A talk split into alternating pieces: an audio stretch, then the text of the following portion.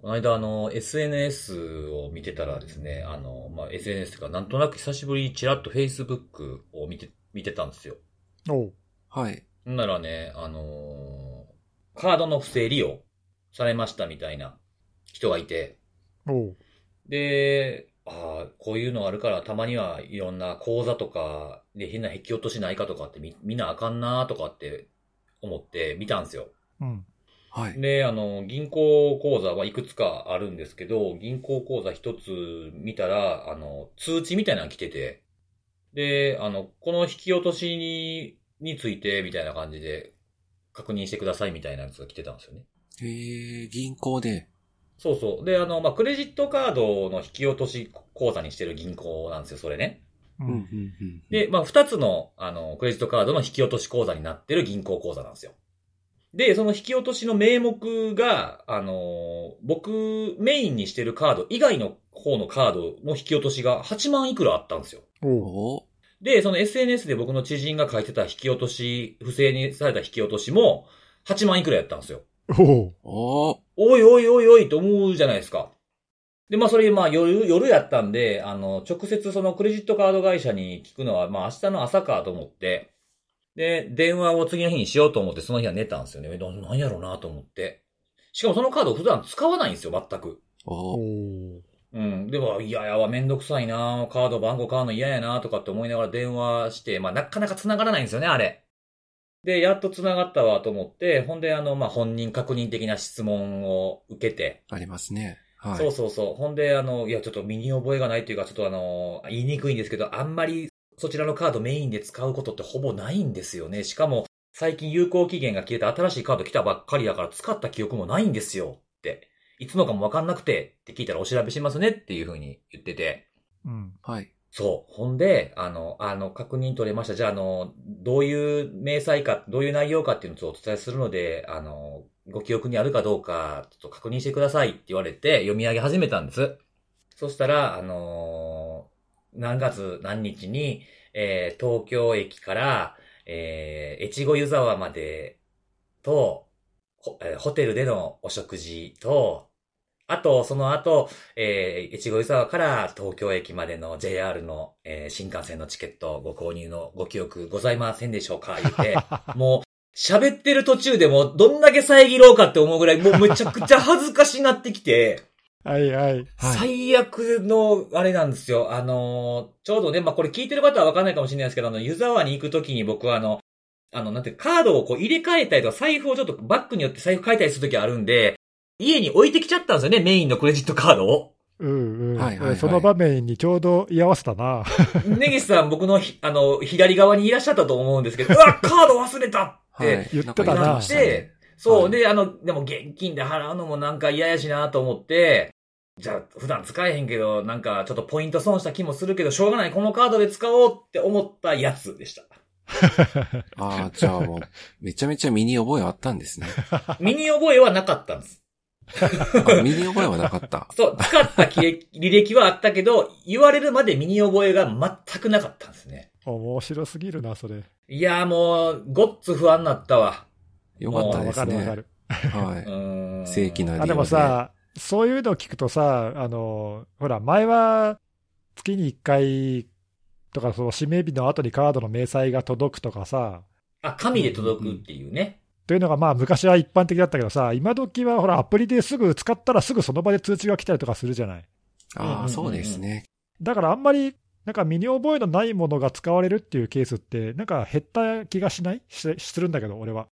だもうすぐ、使ったらすぐ通知来るからさ、あの、え、そ、え、使ったその場で？クレジットカードを？そうだよ、使ったらもう数秒で届くからさ、アプリで通知が。俺が使ってるえ、やつなんかも。僕来ないっすよ。そんなリアルタイムで届くんですか？うん、へーだからそういうやつ使ってれば、すごく便利っていうか、それはすぐ分かっていいですね。うん、だそういう意味では安心だよね。はい。確かに確かに。いやー、それはちょっと 聞いてて話がどこに向かうのかと思ったけど、そういう、まさかそういうオチとは。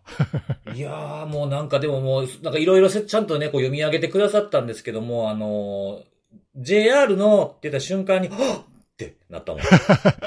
そこで気づいた。おい、もう久久しぶりにあんだけい息吸ったん久しぶりかなぐらい、はっってなった。身に覚えありまくりじゃねえかみたいな。うん身に覚えどころか、もうあの、勝った瞬間の絵、絵も浮かんだわ。3人で行ったもんね。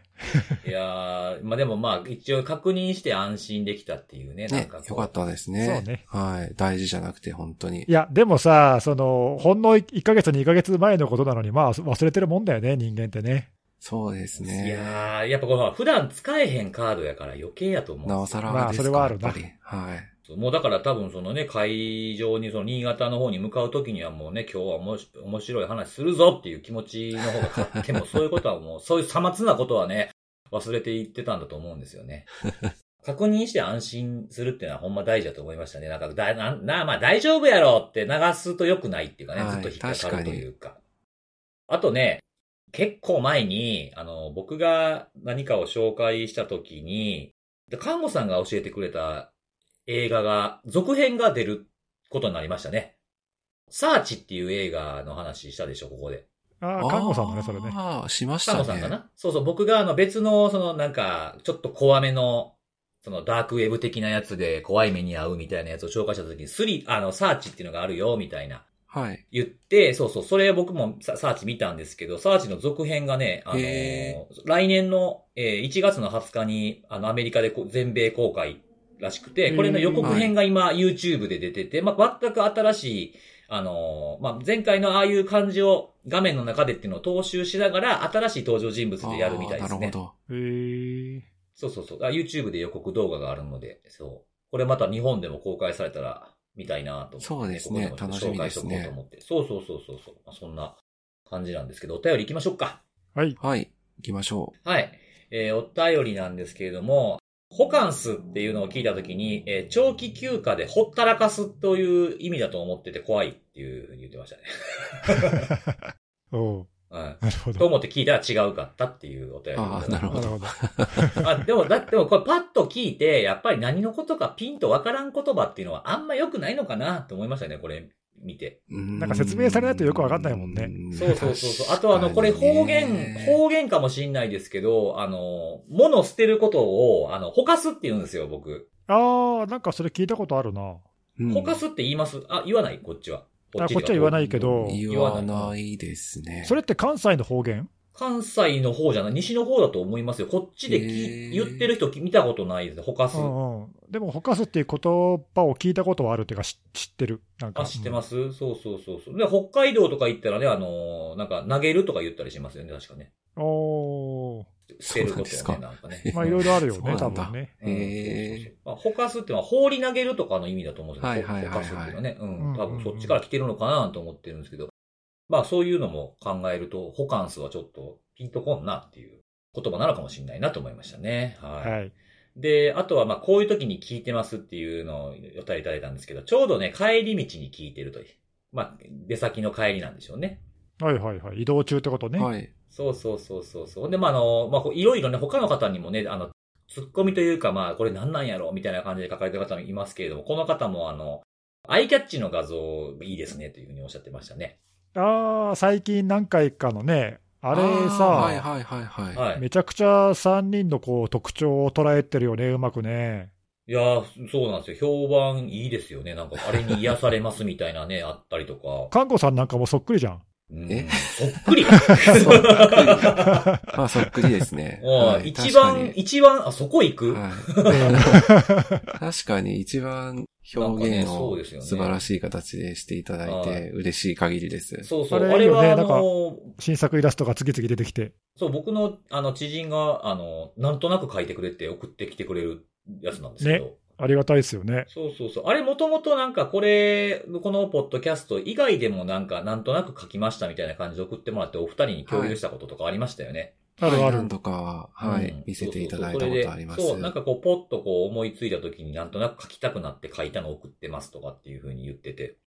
うん、その方はね、あの、看護さんのキャラの位置づけが定まらなくて困ってるって言ってましたけど。確かにねどういう悩みだよそれいや、でもなんかあの、絵的、絵的に別に何の問題もないですよね。この間なんてなんかこう、芸術の秋みたいな感じでね、ど真ん中でモナリザ風になったりとかしてたじゃないですか。そうそうそうそう。なっなんかこ出ましたう、ね。確かに。うまい、こう、なんか、空いた隙間をきれいに埋める、なんかポジションっていうか、そういうのってアニメのキャラとかでもいますけども、そういうマスコットとか謎の老人キャラみたいな。そうですね。うんはい。そうそうそうちょっとは、じゃあ、あれですかね、ワンピースで言うと、あの、チョッパーみたいな役を狙っていけばいいんだ。ああ、はいはい。トニートニーチョッパーですね。はい。はいはいはいはい。かもしんないですね。なんかそういう位置なんで、まあ僕的には全然なんか、迷ってるようには見えないぐらい綺麗にはまってますよというふうに言ったら、あありありがとうありがとうございますっていうふうに言ってましたけどね。え、ちなみにあの、私、ツイッターアイコンで使わせていただいてるのと同じでしたよね。あ、そうそうそうそうそう。あの、あの、今、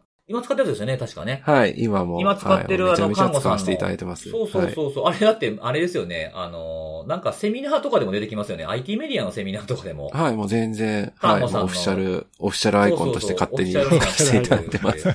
そうそうそうそう。あれも同じ方が、なんかなんなんとなくこう3人の絵を描いてくれたのかなその時は結構前ですけど。で、あの時はなんかね、ツッコミをしたらそのツッコミに沿って修正してくれたんですよ。なんかそのインコの足の爪みたいなところがなんか2本しか書いてなかったんですけど、いやこれほんま3本なんですって看護さんが言ってきたから、これ3本らしいですよって言ったら書き直してくれた。そう、あった。はいそう、だからアイコンめちゃめちゃ、あのードアップで見ていただくと足の部分若干ちょっと修正したっぽい跡が。それは言ったらダメなやつです。大きくすると気づいてしまうやつなんです。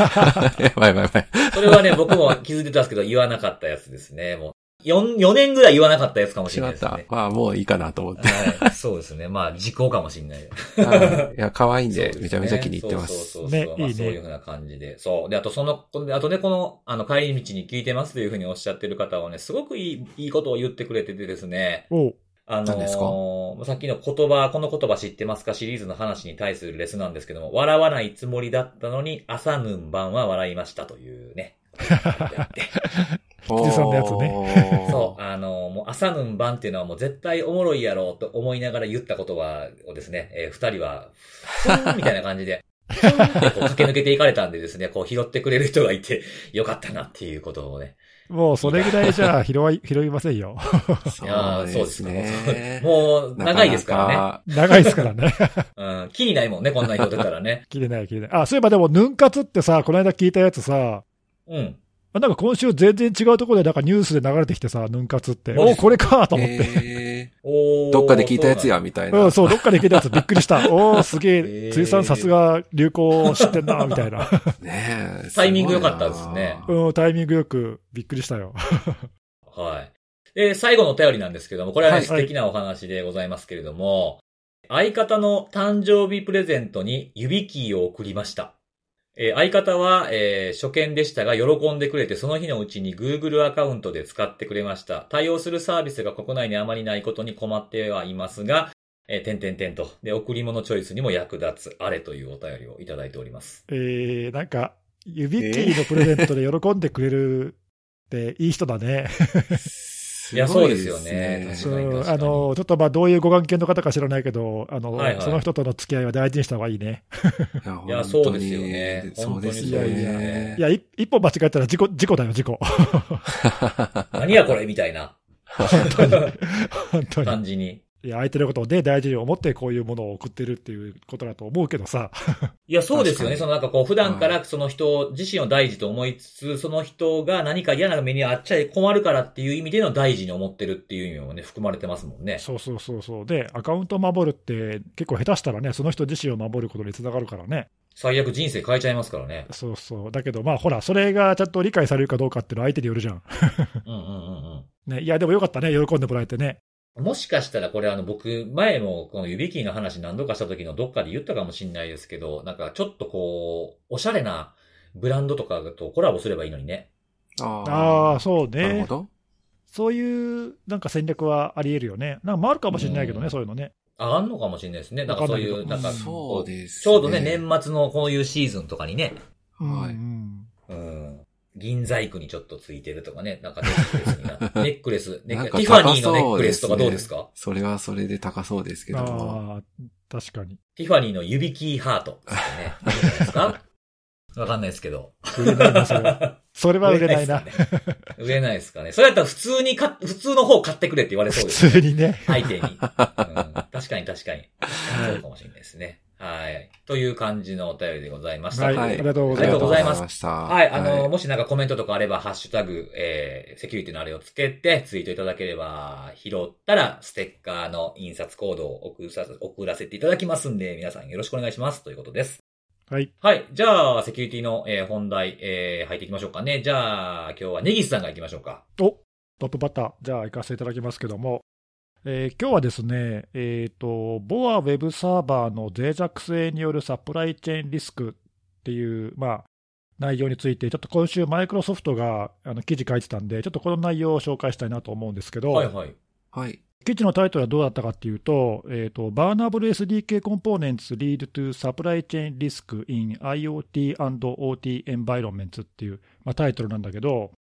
えーと、どういう内容かというと、そのこの記事のその調査のきっかけになったのが何かというと、今年の4月に、えーと、レコーデッドフューチャーっていう、まあ、スレッドインテルの会社があるじゃないですか。うん。はい。で、あそこが、えーまあ、中国の、まあ、政府が関与していると思われる攻撃者グループによる、えーインドに対する、まあ、インドのパワーグリッドのインフラへの攻撃キャンペーンっていうものについて、まあ、レポートを公開したのね。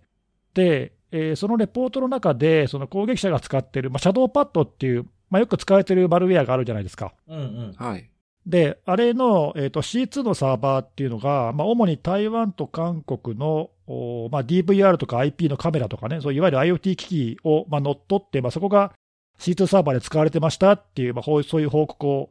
上げていって、えーまあ、IOC としてその IP アドレスの一覧なんかが出てたんだけども、で、まあ、そこまでがそのレコーデッドフューチャーのその4月のレポートに書いてあった内容なんだけど、まあ、それを読んだマイクロソフトの研究者がそこから先をちょっと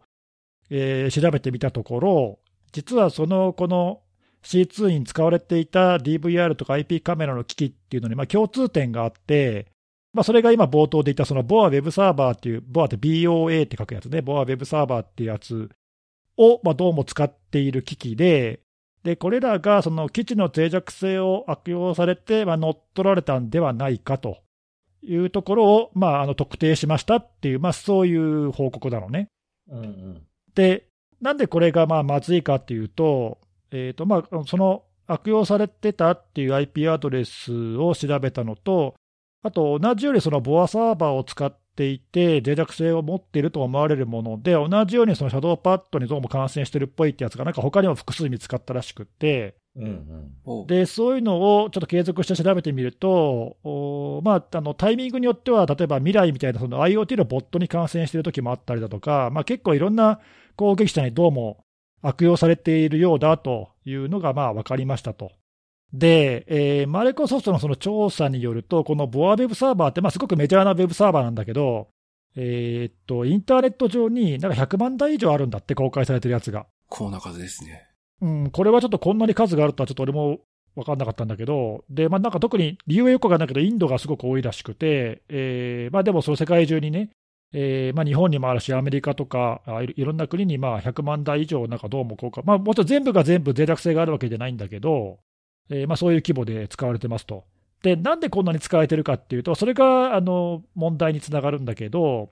と実は結構その人気のあるその SDK に最初からこのボアサーバーって組み込まれてて、例えばあのリアルテックとかね、国内でも使ってるベンダーあるけどさ、ああいうあのメジャーな SDK にまあ最初から組み込まれてますと。でそうすると、じゃあ例えば IoT 機器をこう開発しようと思ったときに、じゃあこのチップを使いましょう。じゃあそのチップ使うにはこの SDK がいります。その SDK には最初からこのボアサーバーが入ってますみたいな感じで、まあ、勝手に入っちゃうわけよね、要するに。うんうんうんうん。で、そういう感じで結構、あっちこっちの IoT 機器のその使われているその SDK に最初から組み込みに入ってるんで、まあなんか100万台ぐらい使われるような、まあそういう状況になってるんだけど、で、まあただ広く使われてるだけなら問題ないんだけど、何が一番問題かっていうと、えっとこのボアウェブサーバーっていうのはまあオープンソースで公開されてる、まあ、非常にあのメジャーなサーバーなんだけど、実は2005年からもう開発が止まっていて、更新されてないのね、一切。あらら。なので、2005年以降にもまあたびたび脆弱性見つかってるんだけど、それはだから、コードは直されてないわけよ、そのまま。そうすると、どうなるかというと、じゃあ、例えばそれを使っている、その組み込まれている SDK を使って開発された IoT の機器、まあ、ルーターとか、そのさっきの DVR とかね、いっぱい種類があるんだけど、うん。これが、じゃあ、まあ例えばなんか最新のファームウェアが公開されてますで、自分はこの最新のファームウェア使ってますから、安心と思っていいかっていうと、実はそのファームウェアが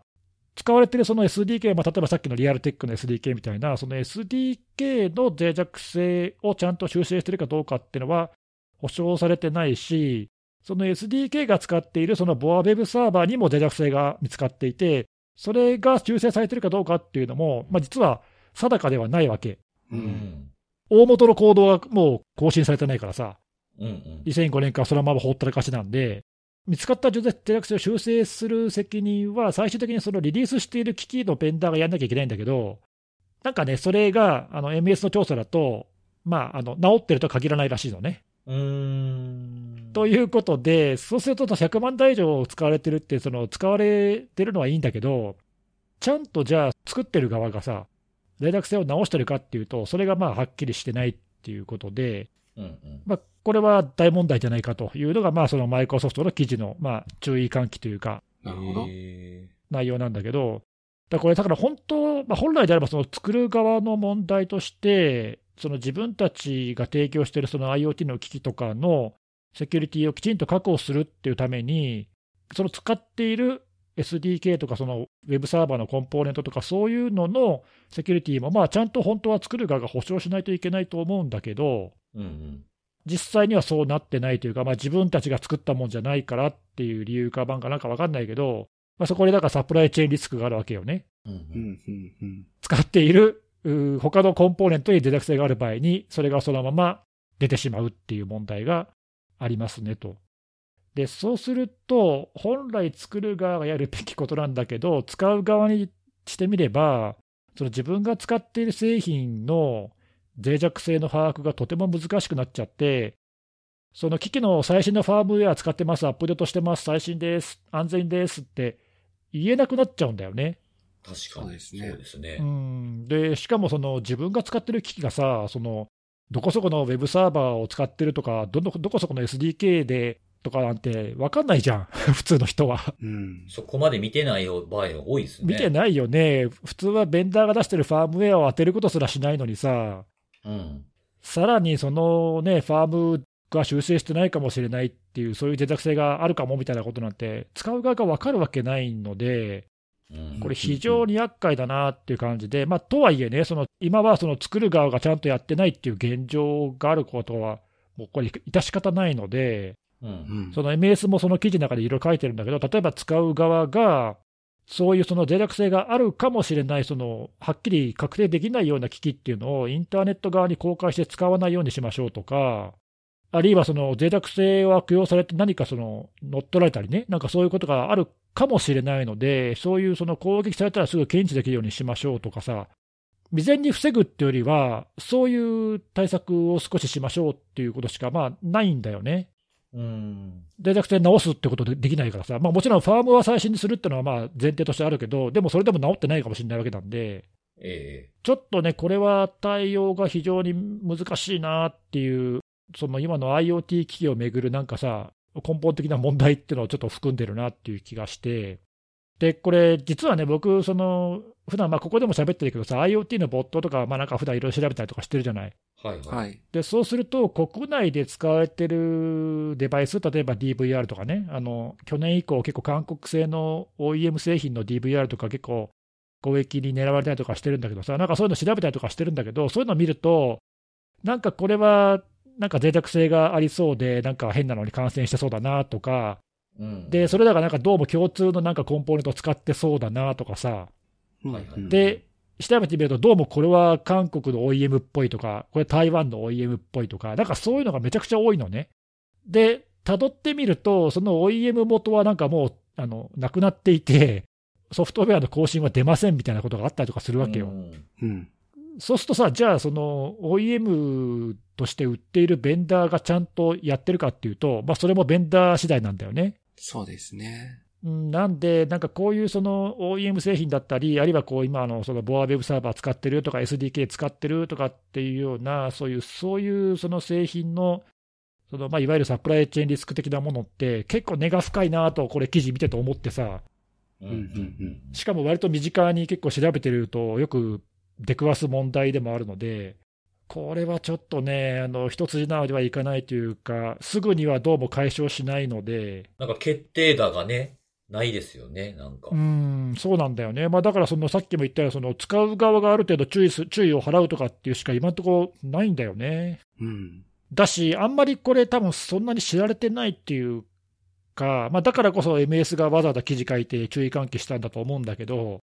こんな脆弱な、その十何年もずっと更新もされてないようなコンポーネントが100万台も使われてるなんてさ、誰も思わないじゃん。そうですね。まさかこんなことにとはね。そうそう。で、そんなみんなが誰もが気づいてないところを、まあ、やっぱり攻撃側は使ってるんだなっていうかね。うん。まあ実際悪用されてる事例っていうのがまあたくさん見つかってますっていうのが、まあ、いくつかレポートで、そのレコーデッドフューチャーのレポートとかさ、いくつかあるわけなんで、いや、まあこれはなんかちょっと根が深いなと思って、あの別にどうにかできますとか、あの皆さんも気をつけようねとか、こう気軽に言えるあれでもないんだけど、うん。まあでも知らない人も多そうなんで、ちょっと紹介しようかなと思ったわけですね。これは、あの、このボアウェブサーバーって、その外、まあもちろんこれ、インターネット側からリーチできるから攻撃を受けてるんだと思うんですけど、うん。これは、あれなんですか？その、使い方は様々なんですか？その機器によって、なんで、何のためにこれ使ってんのか。そうだね。まあでも、あの一番多いのは、その例えば IoT 機能の場合あったら、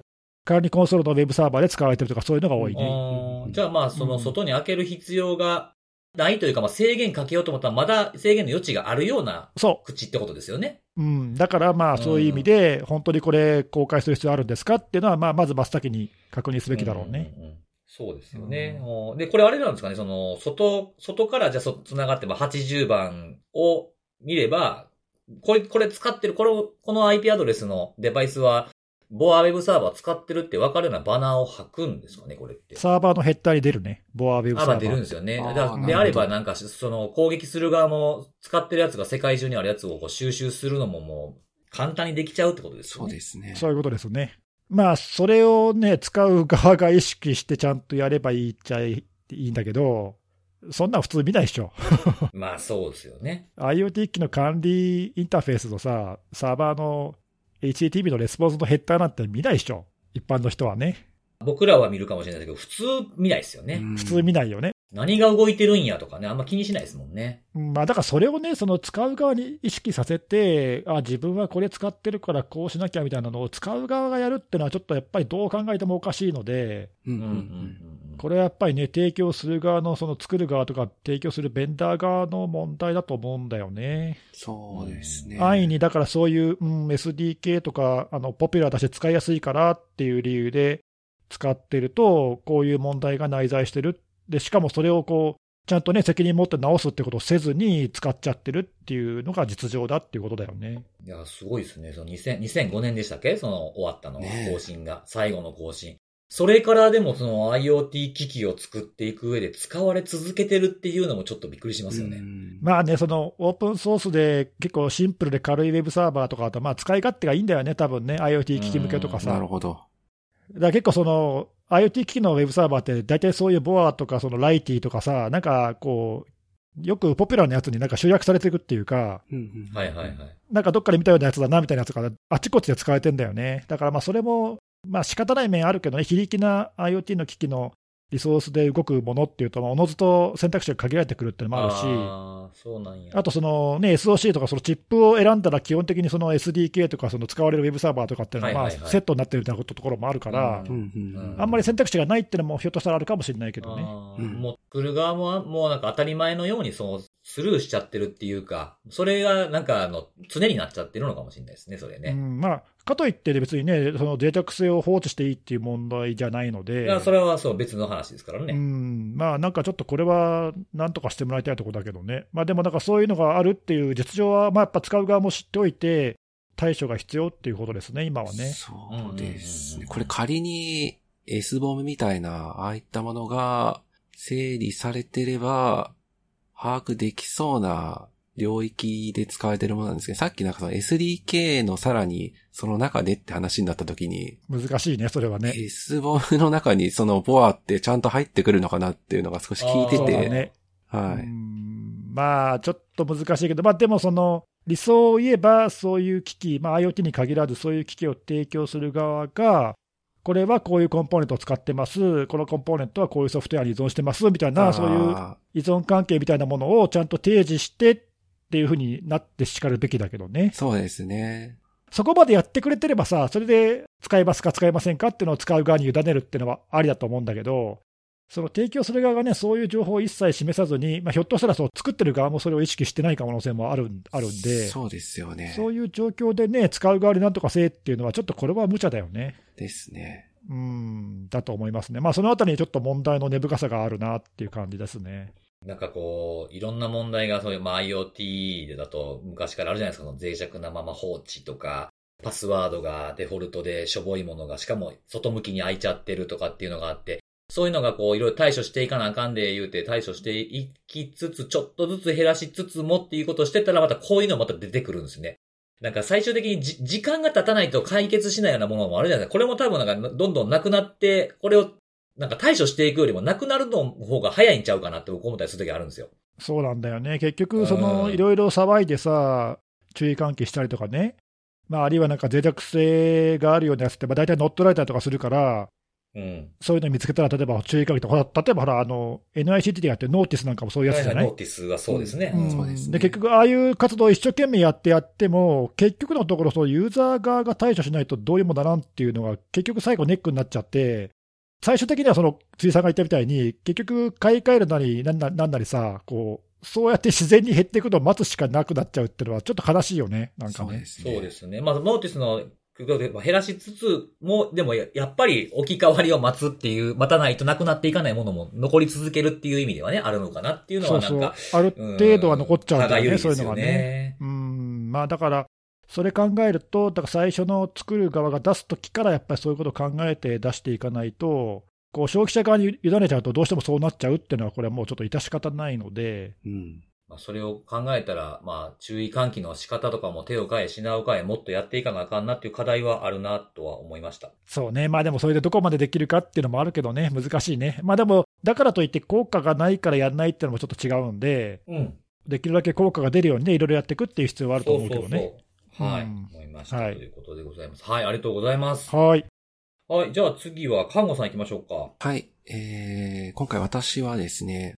楽僕が出していた、あの、まあ、ブログで出していた、マスタングパンダのマルウェアについて、あの、分析された記事をちょっと取り上げさせていただきたいと思ってまして。ほいほい。はい。あの、記事の名前は、中国圏拠点のマスタングパンダがマルウェア。これはクレーム、クレームローダーでいいのかな？えー、で、標的型攻撃日本にも影響かと。まあ、そういった見出しで、あの、書かれている内容でして、で、内容的には、あの、まあ、今お話しした、まあ、スタングパンダの、まあ、活動の中で、アーカイブファイルを使った攻撃の事例を確認しましたというところで、まあ、スタングパンダってあの、まあ、結構前から、2018年ぐらいから、7月ぐらいから、あの、活動してますねっていうのが、あの、まあ、いろんなセキュリティベンダーであったりというところから報告されているものですけども、まあ、結構やっている手口としては、あの、メール使った、まあ、フィッシングというか、あの、標的型攻撃メールというか、まあ、ああいったイメージのものを、まあ、扱うというもので、で、今回も、まあ、おそらくそれだろうというところで、で、日本とアメリカと、えー、フィリピンかな ?3 カ国会議に関連した、まあ、文章を、まあ、ルアーという形で、まあ、デコイですね。あの、おとりファイルにして、使った手口っていうのが見られましたっていうのを、えー、紹介されていたと。で、添付されていたであろうと思う。ちょっとあのメールだったのかっていうのは、ラックの記事の中には確か言及なかったんですけども、まあ、あの、ジップファイル、アーカイブファイルが確認されたというものではあってですね。で、この中に、えー、マイクロソフトの正規の、えー、Windows のソフトウェア開発キットなのかな ?ACC イベントっていう確かアクセシブルイベントウォッチャーみたいな、なんかそういう、えー、ソフトウェア開発キットの、まあ本当に正規の実行ファイルっていうのが入っていて、で、この中に DLL サイドローディングがこれが可能だったので、まあそれを、えー、使うことで、えー、マルウェアを呼び込まさせると。まあそういった手口で、手口自体は、まあ、結構オーソドックスというか、まあ、マスタングパンダ自体も結構この手口、前から確か結構使っていて、似たような時期、トレンドマイクロも、あの、このマスタングパンダの記事を出していてですね。で、この中でも DLL サイドローディングの手口っていうのが一つ事例として挙げられてるんですけども、まあ、この時は MS ではなくて、Adobe の正規ファイルを使った、まあ、同じく DLL サイドローディングのやり方っていうのがあったので、まあ、あの、まあ、いろんな多分 DLL サイドローディング可能な正規のソフトウェアっていうのを把握してやってるんだなっていうのは、まあ、これは、あの、いろいろ手駒があるんだなっていうのを改めて知ったんですけども、で、今回、その、ラックが取り上げてる中で、まあ、これまでは、まあ、スタングパンダ自体は、プラグ X とか、コバルトストライクとか、まああとは、シスコがチャイナチョッパーとかっていうのを使っていたっていうので、あはい、あの、報告はしてるんですけども、どうも昨年末、えー、21年の12月ぐらいから、さっきお話ししたクレームローダーっていう別のマルウェアも使った手口っていうのが確認されてますよっていう話を取り上げて、えー、いまして、まあ、特にこの中で、あの、まあ、興味深いなと思ったのが、なんかこのマルウェアの中で主張をしてると。アウトプットデバッグストリングっていうあの関数を使って、マルウェアの中に、なんとも意図は組み取りづらいんですけども、うん、このマルウェアを開発した側のあのコメントが書かれているというところで、まあ、ちょっと内容的にはなん、なん、なんとも言い難いものではあるんですけども、まあ、あの、I love アメリカとか、ナンシー・ペロシーとか、I love トランプとかなんか、まあ、なん、なんていうか、アメリカの選挙関連とか、まあ、あるいは政治とか、まあ、それに絡めた内容なんですかね。あの、そういった、あの、コメントというか主張が書かれているという、まあ、結構不思議な特徴があるもので、まあ、特に他にも気になる点としては、今回ラックが観測し、確認した、ま、あの、このベームローダーは、そのシスコタロスが同じく5月ぐらいにこのマルウェアの、えー、解析記事かなり細かいものを出しておられるんですけども、まあその時との違いとして、通信方式が少し変わってるというところを取り上げてるんですけども、HTTP のポスト通信を、まあ、するようになりましたよ、という、まあ、そういった実装に変わってるんですが、まあ、実装されているシェルコードは、あの、通信先としては直接、えー、香港の IP アドレスを、まあ、ハードコーディング、リトレインディアンでハードコーディングしているんですけども、HTTP のポスト内容自体は、あの、ホスト、まあ別に書けるんですが、そちらには、あの、asia.microsoft.com っていう、まあ、マイクロソフトの正規のドメインが書かれているという、まあ、偽装のテクニックを使ってるというところで、で、まあ、これ興味深いなと思ったんですけども、まあ、ラックも、まあ、もしかすると、その、セキュリティ機器によっては、これを通信先、その、えー、マイクロソフト .com の方を通信先として解釈してしまう可能性もあるね、みたいな話っていうのは取り上げておられて、まあそこは確かに、まあこういうやり方っていうので、まあ、バイパスというか、まあ検知回避のテクニックってあるんだなっていうのはちょっとまあ改めて思ったところではありました。で、まあちょっとバラバラ喋っちゃったんですけども、なんでこの記事を紹介したかというと、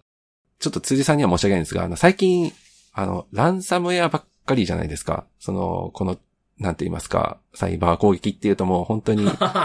はい、ランサムウェアみたいな、そういった事情にな、状況というか、あの、目にかける機会っていうのは非常に多いんですけども、うんうん、2015年とか16年の時とかは、もう本当になんていうか、こんな標的型攻撃を受けて情報を盗まれましたみたいなのが、本当に多く、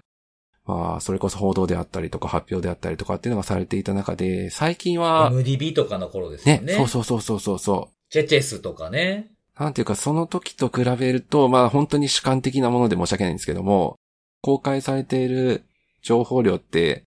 まあ、かなり、まあ、少なくともインターネットで誰でも見られる範囲においては、あの、目にする機会減ってきてるなと、まあ、JP サートとかがね、あの結構、ロードインフォとかの情報とかは、あの、うんうんうん、時折公開はしておられるんですけども、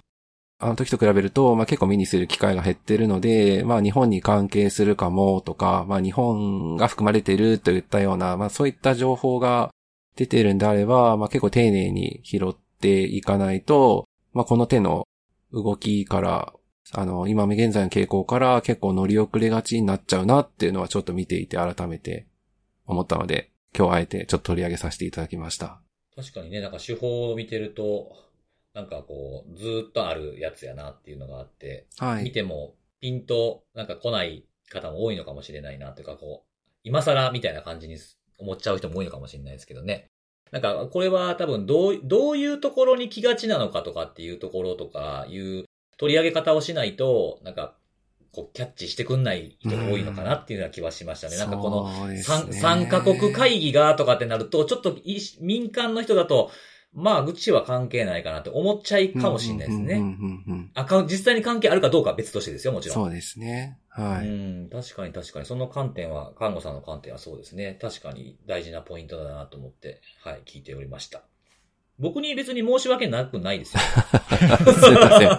すいません。あの、うん決して、はい、辻さんが、あの、いつもランさんばっか喋ってるってことを言いたかったわけではないんですけども。ああ、はいはいはいはい。いや、まあ喋ることが多いっていうのもあるんですけど、ななんかこう、なんていうんですかね、こう、飽きるって言い方は悪いですけど、なんか、ちゃんと伝えななって思う、騒ぎが大きければ大きいほど、やっぱノイズとかも多くなってくるじゃないですか。なるほど。なんかそこ、そこじゃないんじゃないかな、みたいな大事なとこっていうのがあるんで、なんかこう結構言い続けたりとか、ちょっと、ちょっと変わったものがあったら紹介するみたいにはしてるっていう。いや、けどさっきその辻さんが、そのあんまりその手口としては変わってないからオーソドックスとかっていうのは、本当になんかまとえてるなと思っていて、なんか変わらないからあまり目立たないというか、話題にも上らない。で、しかも、あの、ランサムウェアのようなああいうシステム障害とかサービスが使えなくなるとかっていうのも、まあ、情報が盗まれるだけであれば、まあ、そこまでそういった事態が起きうるっていうのは可能性としては限りなく低いので、業務が止まらないとかっていう、その自分たちが直接いきなり影響を受けないってことですよね。そうですね。まあ、あの、ネットワーク遮断をガツッとやったりすると、まあ、時折そういうのはあるかもしれないんですけども、まあ、なかなかそういうケースっていうのが、まあ、ランサムウェイと比べたら少ないんだろうなというところもあって、めまあ、目立ちづらいっていうところもあるのかなとか、物事が起きた時の、こう、一即座に体感できるインパクトっていう意味だと、やっぱり、ランサムとか、または破壊系とかの方がやっぱり、すよね。はい。うん、強いのかなっていう気はしますよね。で、しかも自分たちの業務が止まるっていうのがありますよね。そうですね。う。うんん、そうそう、そこがあるのかもしれないですね。はいうん、確かに難しいですね。そのなんか昔から使われてるけど、でもこれ今でもこれやってるってことは、これでうまくいってるってことですからね。そうそう、通じちゃうってことですよね。イドローディングとかは本当に、まあ、今だからこそ、まあ、むしろ王王道というか、もう本当に使われるオーソドックスな手口になってるっていうことなんでしょうかね。はい。しかもジ、ジップで送られてきて解いたらエグゼなんでしょなんか。まあそうですね。それ実行しちゃうってるんですもんね、多分ね。そうです感染ね。するってことはね。ああ、そうなんですね。はいはいはい。わかりました。ありがとうございます。はい。ってことで、えー、じゃあ次最後かな。僕、じゃあ、小京ははい最後、鳥を務めさせて、鳥の後に鳥を務めさせていただくんですけ鳥鳥でれども。。はい。はい、鳥鳥で。あのですね、今日僕が、あの、紹介しようかなと思ってるのは、えっと、全国災害ボランティア支援団体ネットワークっていう、まあ、組織があるんですけども、そこが発行している、まあ、あるガイドを紹介しようかなと思っております。で、この、全国災害ボランティア支援団体ネットワークっていう風に毎回言うのもまあまあ大変なんですけれども、これ略し、略しても JVOAD なので、もうどっちも以下何々って書いても伝えられないので、なん、なんて、まあ、この、この団体っていうようにしますね。はい。大丈夫です。はい。えっと、この団体がですね、出しているページにはノ、ノウハウ集っていうページがあるんですけれども、まあ、見ていただければいいんですが、そのノウハウ集っていうのはいくつかのこうカテゴリーに分けられて、それぞれにこうイラスト付きのカラフルなドキュメントが公開されているんですよ。うん、うん、うん。で例えば、災害の備えっていうカテゴリー。で、災害支援の基礎情報。で、感染症対策。えー災害の支援事例みたいな、こういうまあカテゴリーにあって、これにこう一個一個、例えば災害の備えやったら火山噴火とか在宅避難の備えとかっていうのが結構一個ずつこう細かく、えーガイドを公開してくれてるんですよ。ノウハウっていう形で。へーで、まあ、その今紹介したカテゴリーの中の災害の備えカテゴリーに防災気象情報っていう項目にあるコロナ禍でもすぐにできる防災アクションガイド、災害時の SNS リテラシーっていう風なものを今日紹介させていただこうかなと思ってます。は。いい。はい。で、これあの、じゃあ最近出たんですかって言われると、そうではなくて、2021年の11月15日なんで、ちょうど1年ちょっと前ぐらいに発行されたものなんですね、これ。で、あの、これなんで、今、今なんでこれっていうふうなことなんですけども、僕もこれあの、全然この存在を知らなくて、あの、まあ、SNS 経由で知ったんですけれども、雲、あの、雲、空に浮いてる雲あるじゃないですか、クラウド、クラウド、雲ありますよね、雲。あ、ここでクラウドって言ったら逆にややこしなのか。今どっちのこと言ってんのかなってちょっと、はい、わからなくなりました。物理的な雲の話ね、空に浮いてる。雲研究家の荒木健太郎さんという方が、あの、ちょっと前になった地震に対してですね、あの、人工地震だというふうに思う方とかそういうのを受け取っちゃうような方は一度このガイドを見てみてはどうですかっていうようなことを紹介されていて、再度注目を浴びたみたいな感じだったんですよ。なるほど。うん。で、まあツイート見てみると、まあ1万いいねを超えてたので、まあこれ、これ自体がまだまだそんなに多く知られていなかったのかもしれないなっていうふうなものだったんで、僕も読んでみようと思って読んだので、その内容をちょっとですね、えーちょろちょろっと説明していこうかなと思います。で、えーこのドキュメント自体がまあ何かっていうと、まあ、災害時に、えーまあ、情報収集をしな、することになるんですけども、そういった時に気をつけるべきこと。例えば、情報が錯綜して、まあ、デマが流れるとか、前とかもありましたよね。なんかその、ライオンが逃げたとか、いう写真が投稿されてちょっと騒ぎになったデマとか、あとなんか井戸に毒を入れたらなんたらかんたらとか、そういうのは結構あったと思うんですけども、そういったデマが流れたりすることに対しては、どういう姿勢で受け止めて適切な判断、そして行動するかというふうなことを、えーまとめてくれてたりします。で、内容自体は、すごいあの、基礎的な内容でではあるんですけど、しっかりまとまっていて、まあ、応用すれば、こういう気象情報とかそういったもの以外のことでも、あとこういった、災害時でなくても、平時であったとしても、まあ、普段自分の身につけておくものとして活用できるんじゃないかなと思います。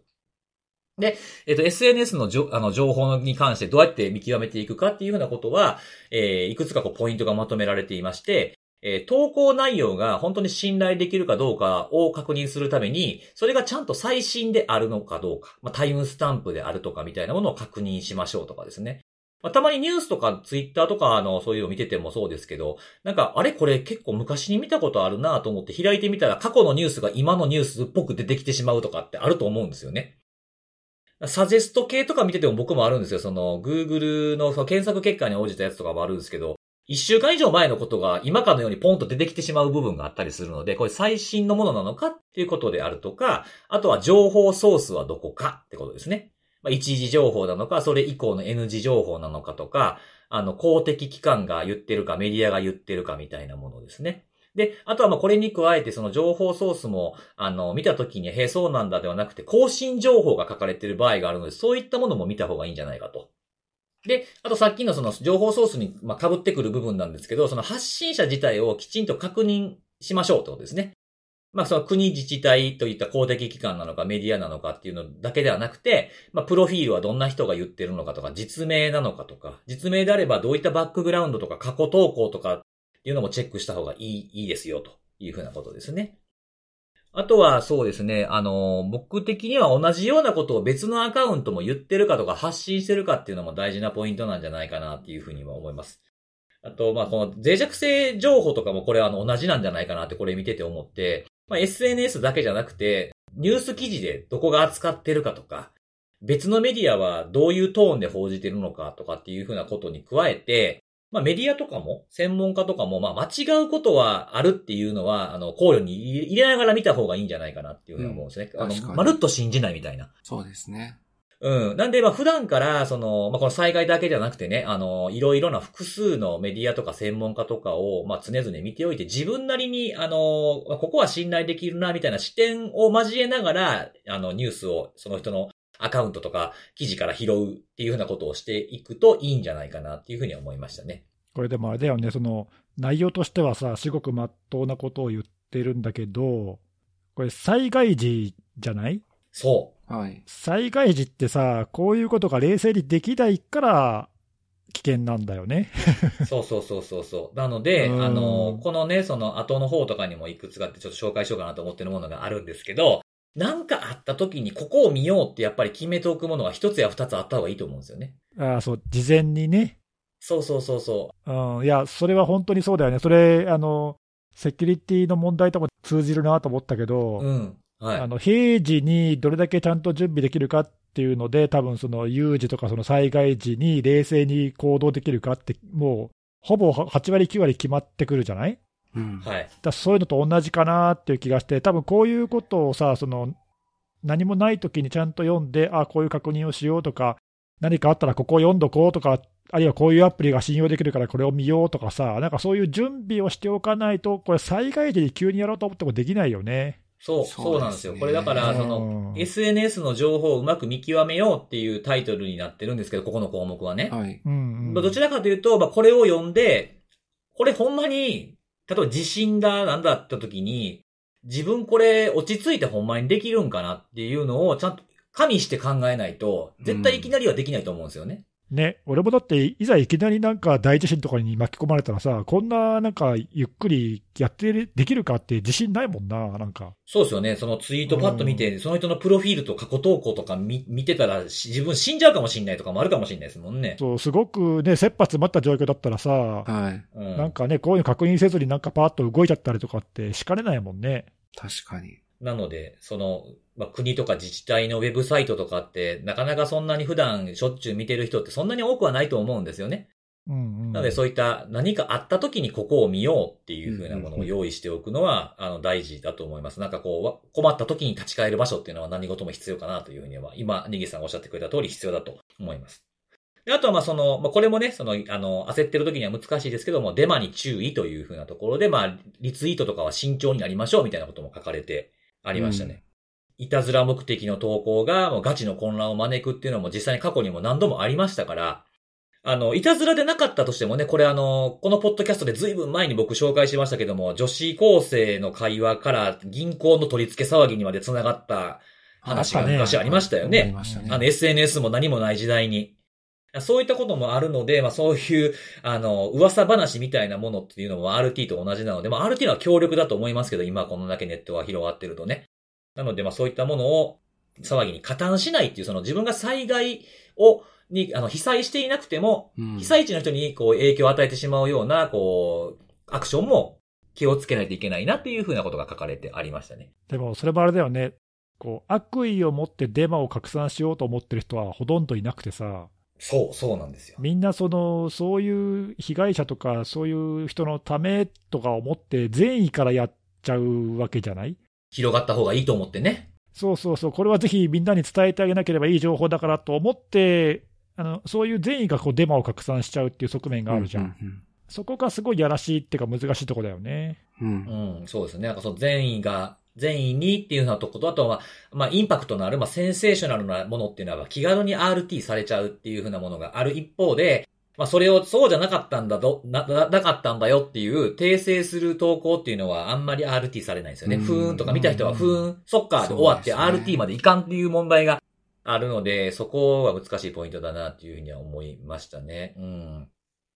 で、あとはですね、まあ、他の項目で言うと、まあ、エセ科学とか、陰謀論にも注意しましょうみたいなものがあって、はい。まあ、よく言われるのが、雲は地震の前兆にはならないよっていうことが書いてあったりとか、あとは、まあ、あの、地震予知アカウントとかは、まあまあ信用できない。現在の科学ではこういったことはできませんみたいなこととかを、こう、粛々と答えてくれてるようなところもあったんですけど、まあ、この辺もですね、なんかこう、雲、雲は地震の前兆になるかならないかみたいな話って、まあ、これならないというふうに、まあ、言われていますけれども、まあ、不安を感じてるんだったら、雲を見てどうこうよりも、まあ、普段からちゃんとした備えしとかんとなっていう話だと思うんです。これもなんかセキュリティに似てないですか？なんかあの、いろんな攻撃がタターゲットになりましたよみたいなのがあってから不安になるみたいなのって、そうじゃなくないみたいなのがあるんで、うん。まあ、この辺も結構通ずるものあるなと思って、こういくつか僕、あの、パッと思い浮かんだものをなんかメモしてみたりとかしたんですけど、まあ、この製品サービス入れればオールオッケーみたいなことを言われた時とか、それはもうできないことなんかないんですかって質問すべきやと僕思いながらいつも聞いてるし、なんかあの、脅威の話してても、それいつの脅威の話をしてるのかとかチェックするようにもしてたりとかみたいなのがあるし、あとこういうのは、あの、アメリカでは当たり前なんですよみたいなことをこう言言われたりとかすると、それ日本当てはまるんかみたいな風に思ったりもするので、まあ疑問を持つっていうこと自体がすごく大事。あとは何かこう、確認するっていう風な、まあ、ググってみてそれはいつの脅威なのかとかっていうのも、まあ、ちゃんと見て、見てっていうのが大事なんじゃないかなっていうふうには思いましたね。あとはまあ、またあの、看護さんに言われるかもしれないですけど、ランサムの話で言うと、どこどこの業種が、への攻撃が急増とかって言ってるけど、その急増って何件が何件で急増って言ってるのかようわからんもん多いじゃないですか。そうですね。うん。やし、まあ、病院、例えば病院とかだったら、その、どうしても表に出さざるを得ないようなものが、そういう毛色があるので、どう、どうしてもほっとっても目立ってしまうから、うんに決まってるやん、増えてるように見えんの、みたいなものの見方というか、ちょっとこう、ひねくれてるぐらいがちょうどいいのかもな、みたいなふうに思ったりもしましたね、こういうのを見てて。はい。あとはね、その、これは言葉の違いの話なんですけど、あの、予測と予報は違うっていうことにちゃんと注意しましょうねって書いてありましたね。うんうんうんこれお二人わかります？予測と予報の違いって知ってました？厳密普段そんなに意識することはないよね。はい、まあこれ、まあ気象で言うとなんですけど、予測っていうのはもう、誤差が大きく生まれるっていうのはもう前提なんで、あくまで参考情報でしかないっていうふうに書いてあって、で、この予測の誤差を踏まえて、専門家である気象予報士が作るものが天気予報なんですって。おー。この違いっていうのは結構あ知らなかったですね。なんか、なんとか天気とかってよく見るけど、なんとか予報と予測っていうのはちょっとちゃんと意識してみたことなかったなって思ったんで、ちょっと自分自身は、あ、そうなんやっていう気づきがちょっと。なるほど。はいありましたね。まあ、なので、まあ、これと同じ、まあ、気象で言うところの言葉なので、はい、あの、他のものには当てはまらないかもしれないですけども、何年、2000、例えば今言った2023年を占うという脅威予測みたいなものっていうのは予測やから大きな誤差が生まれるものやから、あんま気にせんでいいのかな、なんていうふうにも、えー、思ったりもしたな、というふうなところでございます。はい。なんで、あの、他にもですね、あの、まあ、セキュリティに関係あるかないかは、まあ、別として、さっき言ったみたいにノウハウ集っていうのがいっぱいあるので、これはね、一個ずつ読んでいってもかなりの量あるんで、あの、ですし、こう、なんか今読んどくことにやっぱり意味が、今ね、多分、まあ、災害に見舞われてる方、これ聞いてる方の中にはほとんどいないとは思うので、今読むことに、えすごく意味があるので、こう、上から順番とか、もしくは興味が湧いたものからちょっとずつ、えー、読んでいってもいいんじゃないかなというふうに、せっかくすごいわかりやすい資料なので、はい、読んでいただければなというふうに思います。はい、僕からは以上です。この内容そのものとは関係ないんだけどさ、聞いてて思ったのは、その、ええ。まあ、例えば今のその疑似科学の話とかっていうのは、どっちかというと SNS のリテラシーっていうよりも科学のリテラシーとかいう話だと思うんだけど、はい。これってその、まあ、別に貴重の専門家に限らずその、例えば科学の知識がある方とか、という人にとっては割と当たり前のことだったりするわけじゃない。当たり前だし、そのこういうことは角度を持って何も確証を持って言うことはできないっていうことが当たり前だったり、だからむしろそういうことをこう言い切ってるのは怪しいってすぐ見分けることができるとかさ、はいはいはい。多分そういうリテラシーがある人にとっては当たり前のことなんだよね、これ、書いてあることって、どれもこれも。うん、多分もうこれはもう誰もがわからないものだってことを分かっている人たちってことですよね、それはね、専門家とかっていうのは。で、一方、その、その SNS のリテラシーというか、そういうあのデマとかにこう惑わされちゃうっていう人は、多分そういうのが見分けるのが難しい人たちであって、だからこそこういうガイドが、こういうのはあの違うんですよっていうことをちゃんと伝えようっていうことに意味があると思うんだけど、うんうん、その翻ってその自分たちのことを考えてみると、多分全く同じようなことがあって、セキュリティのさ、その専門家、さっき辻さんも言ったけど、専門家だったり、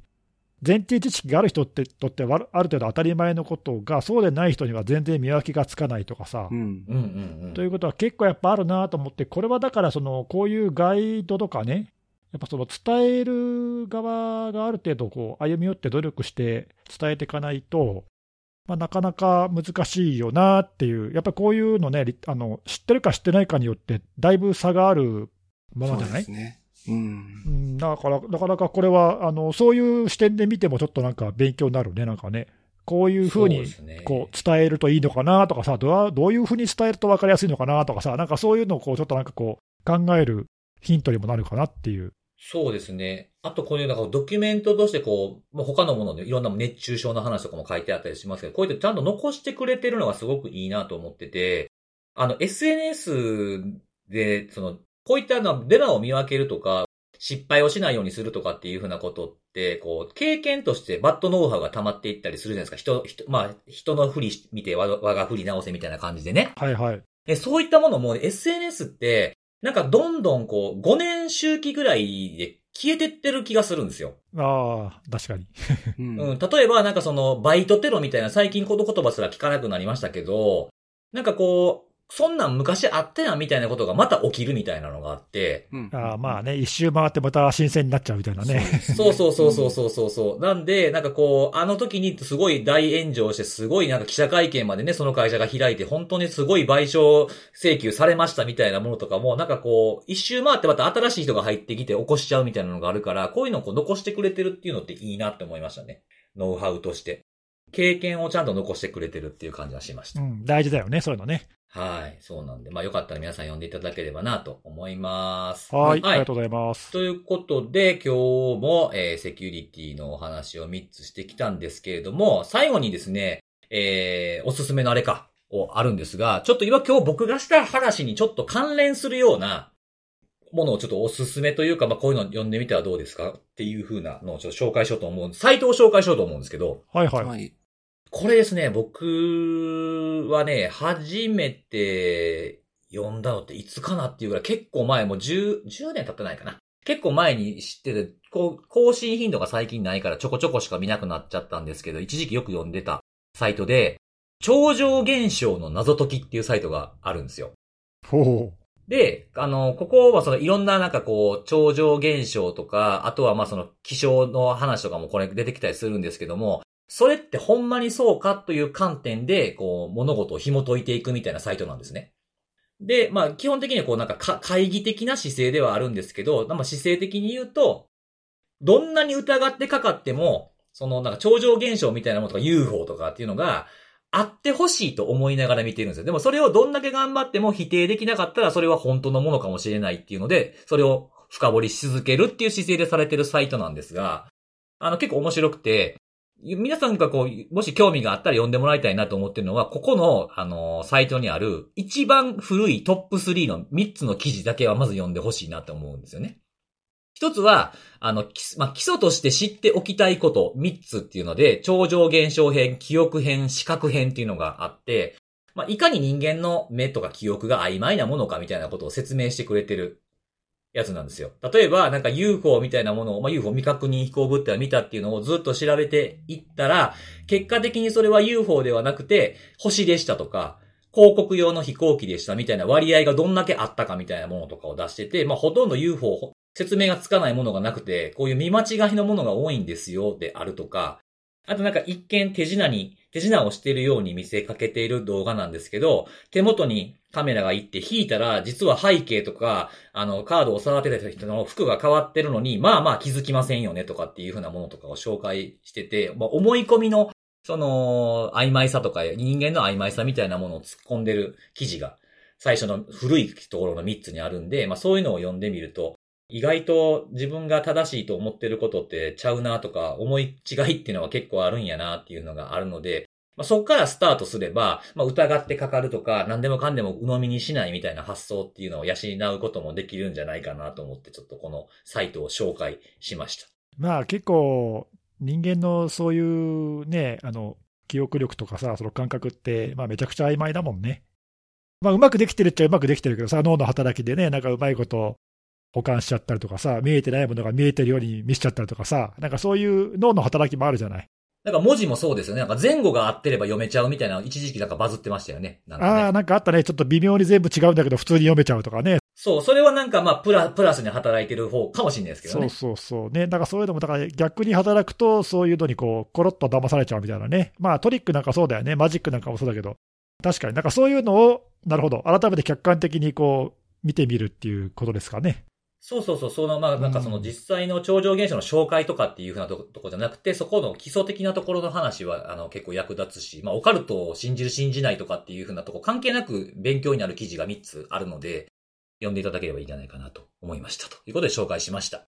はい。はい。という感じで、えーセキュリティの話3つと、えーおすすめのあれを紹介したところで、今週はここまでです。また来週のお楽しみです。バイバイ。バイバーイ。